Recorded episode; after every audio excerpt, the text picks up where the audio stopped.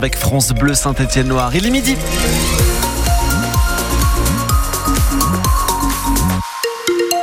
Bon, c'est gris aujourd'hui avec euh, quelques échappées du soleil, mais qui resteront euh, très timides parce que les nuages reviennent. Un petit peu de neige au-dessus de 1000 mètres. On attend 10 cm, mais qui vont fondre parce que les températures sont positives.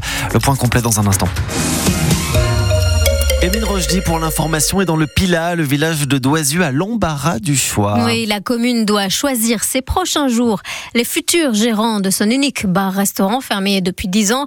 Elle avait posté une annonce sur le Bon Coin et ça s'est bousculé. Doisieux a reçu une cinquantaine de candidatures. Le choix final doit se faire parmi cinq finalistes avec un petit coup de main de l'État dans le cadre du programme Village d'avenir, un label décerné à 35 communes de Haute-Loire cette année, dont Saint-Austien ou encore le Mazet-Saint-Voix, 26 dans la Loire comme Marcenau pour développer des projets ou des aménagements qui améliorent l'attractivité des villages ruraux.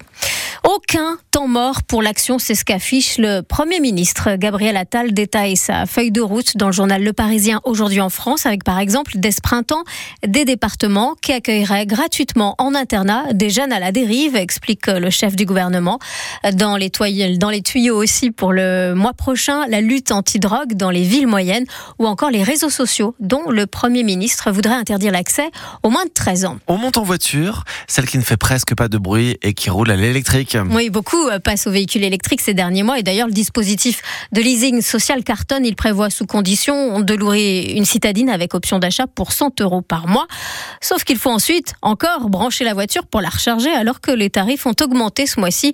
Au final, ça coûte combien, Père Pilet le coût de recharge d'un véhicule électrique varie désormais de 2,50 euros à 10,60 euros pour 100 km.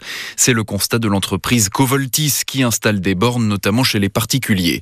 Selon son président Essan Emami, c'est la recharge chez soi en heure creuse qui limite au mieux la hausse des tarifs de l'électricité. Vous allez payer le kilowattheure en heure creuse à 20 centimes à peu près. Donc euh, là où vous étiez à 16-17 euh, centimes, on parle de quelques euros par mois. C'est pas non plus un impact extrêmement important. 80% des utilisateurs de véhicules électriques rechargent à domicile selon l'UFC Que Choisir. Pour les 115 000 bornes dans l'espace public, il faut s'attendre à des augmentations aussi selon l'association de consommateurs. Mais il n'y a pas un prix unique par borne. Cela dépend des opérateurs, dénonce Lucille Buisson, chargée de mission à l'UFC Que Choisir. C'est dû à une spécificité euh, des bornes publiques actuellement c'est qu'on peut rarement payer par carte bancaire. Vous devez, pour pouvoir accéder à la borne, euh, disposer d'une carte de recharge. Et suivant euh, la carte que vous allez utiliser sur la borne, le prix sera différent. Ce qui amène une grande variabilité sur un même point de recharge en réalité. L'UFC Que Choisir participe à l'élaboration d'une proposition de loi pour uniformiser les prix aux bornes de recharge afin d'éviter les mauvaises surprises. Certains produisent de l'énergie avec le fumier, d'autres sont dans la culture de légumes ou la fabrication de fromage. 25 agriculteurs témoignent dans un documentaire que vous pouvez voir aujourd'hui au cinéma. Ceux qui nous nourrissent deux séances cet après-midi, 15h au foyer de Bourg-Argental et 18h30 à Saint-Étienne au Méliès Saint-François, l'Ancien France. Ce sera en présence du réalisateur pour un débat avec la salle après le film. Fabriqué dans la Loire aussi et même à Saint-Étienne, un journal national qui souffle sa première bougie. C'est La Brèche, un journal grand format vendu dans toute la France. Son slogan, journal d'enquête qui parle de tout, mais surtout d'autres choses. D'écologie, des scandales de santé publique, mais aussi de l'impact des nouvelles technologies sur notre société. La Brèche fait aussi la part belle au dessin de presse. Agathe Legrand, ce journal stéphanois, esquisse quelques changements pour entamer sa deuxième année? Premier changement et pas des moindres, c'est que la brèche sera désormais aussi disponible en Belgique, en Suisse ou au Luxembourg.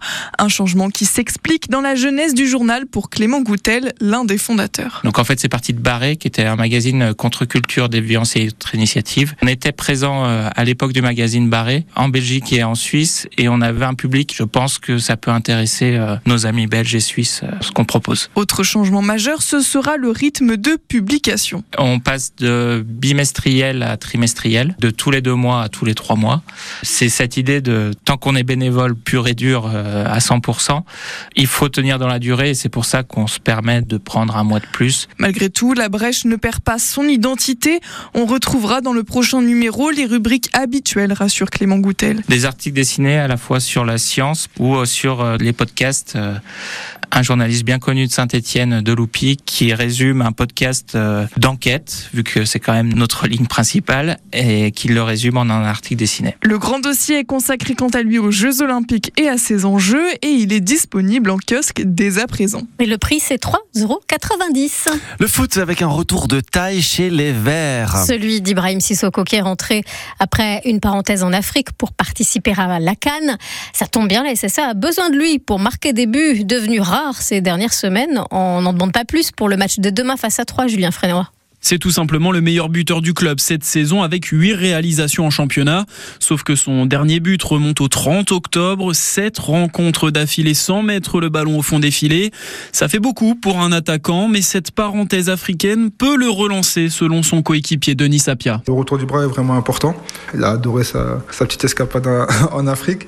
Et euh, il est revenu mercredi, il a voulu s'entraîner de suite. Donc euh, voilà, il est dans de bonnes dispositions, il a envie de nous aider. Il est concentré, il a appliqué et c'est ce qu'il nous faut. Et il doit justement s'appuyer sur cette expérience. C'est le message que lui a fait passer son entraîneur Olivier Dalloglio. Quand on vit une aventure comme ça, on a envie aussi de continuer. Alors ça, c'est une autre aventure, mais d'en vivre parce que c'est euh, le foot, c'est fait pour ça, quoi. Donc je pense qu'il y a peut-être cette prise de conscience de, de, sa part de dire, de, voilà, je, je, dois aussi avec mon club vivre, vivre des choses intéressantes, quoi, dans des grands stades et, et jouer pour la montée, pour aller chercher quelque chose. Sissoko n'a joué que des bouts de match à la Cannes avec sa sélection du Mali.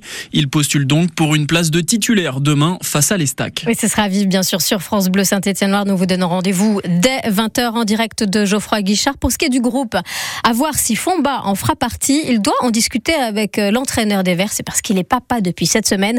En tout cas, ce match face à 3, ce sera en clôture de la 24e journée de Ligue 2 qui a vu Auxerre repasser devant Angers ainsi que les défaites de Grenoble et Annecy. Et pour ce qui est de la Coupe d'Afrique des Nations, la finale, c'est ce soir. Elle opposera le Nigeria à la Côte d'Ivoire. Le basket avec les Coralliens qui ont essayé de relever la tête, mais c'était trop tard hier soir. L'avance des Nanterre était trop importante. Rouen s'est incliné 72 à 86. La chorale est avant-dernière de la Betclic.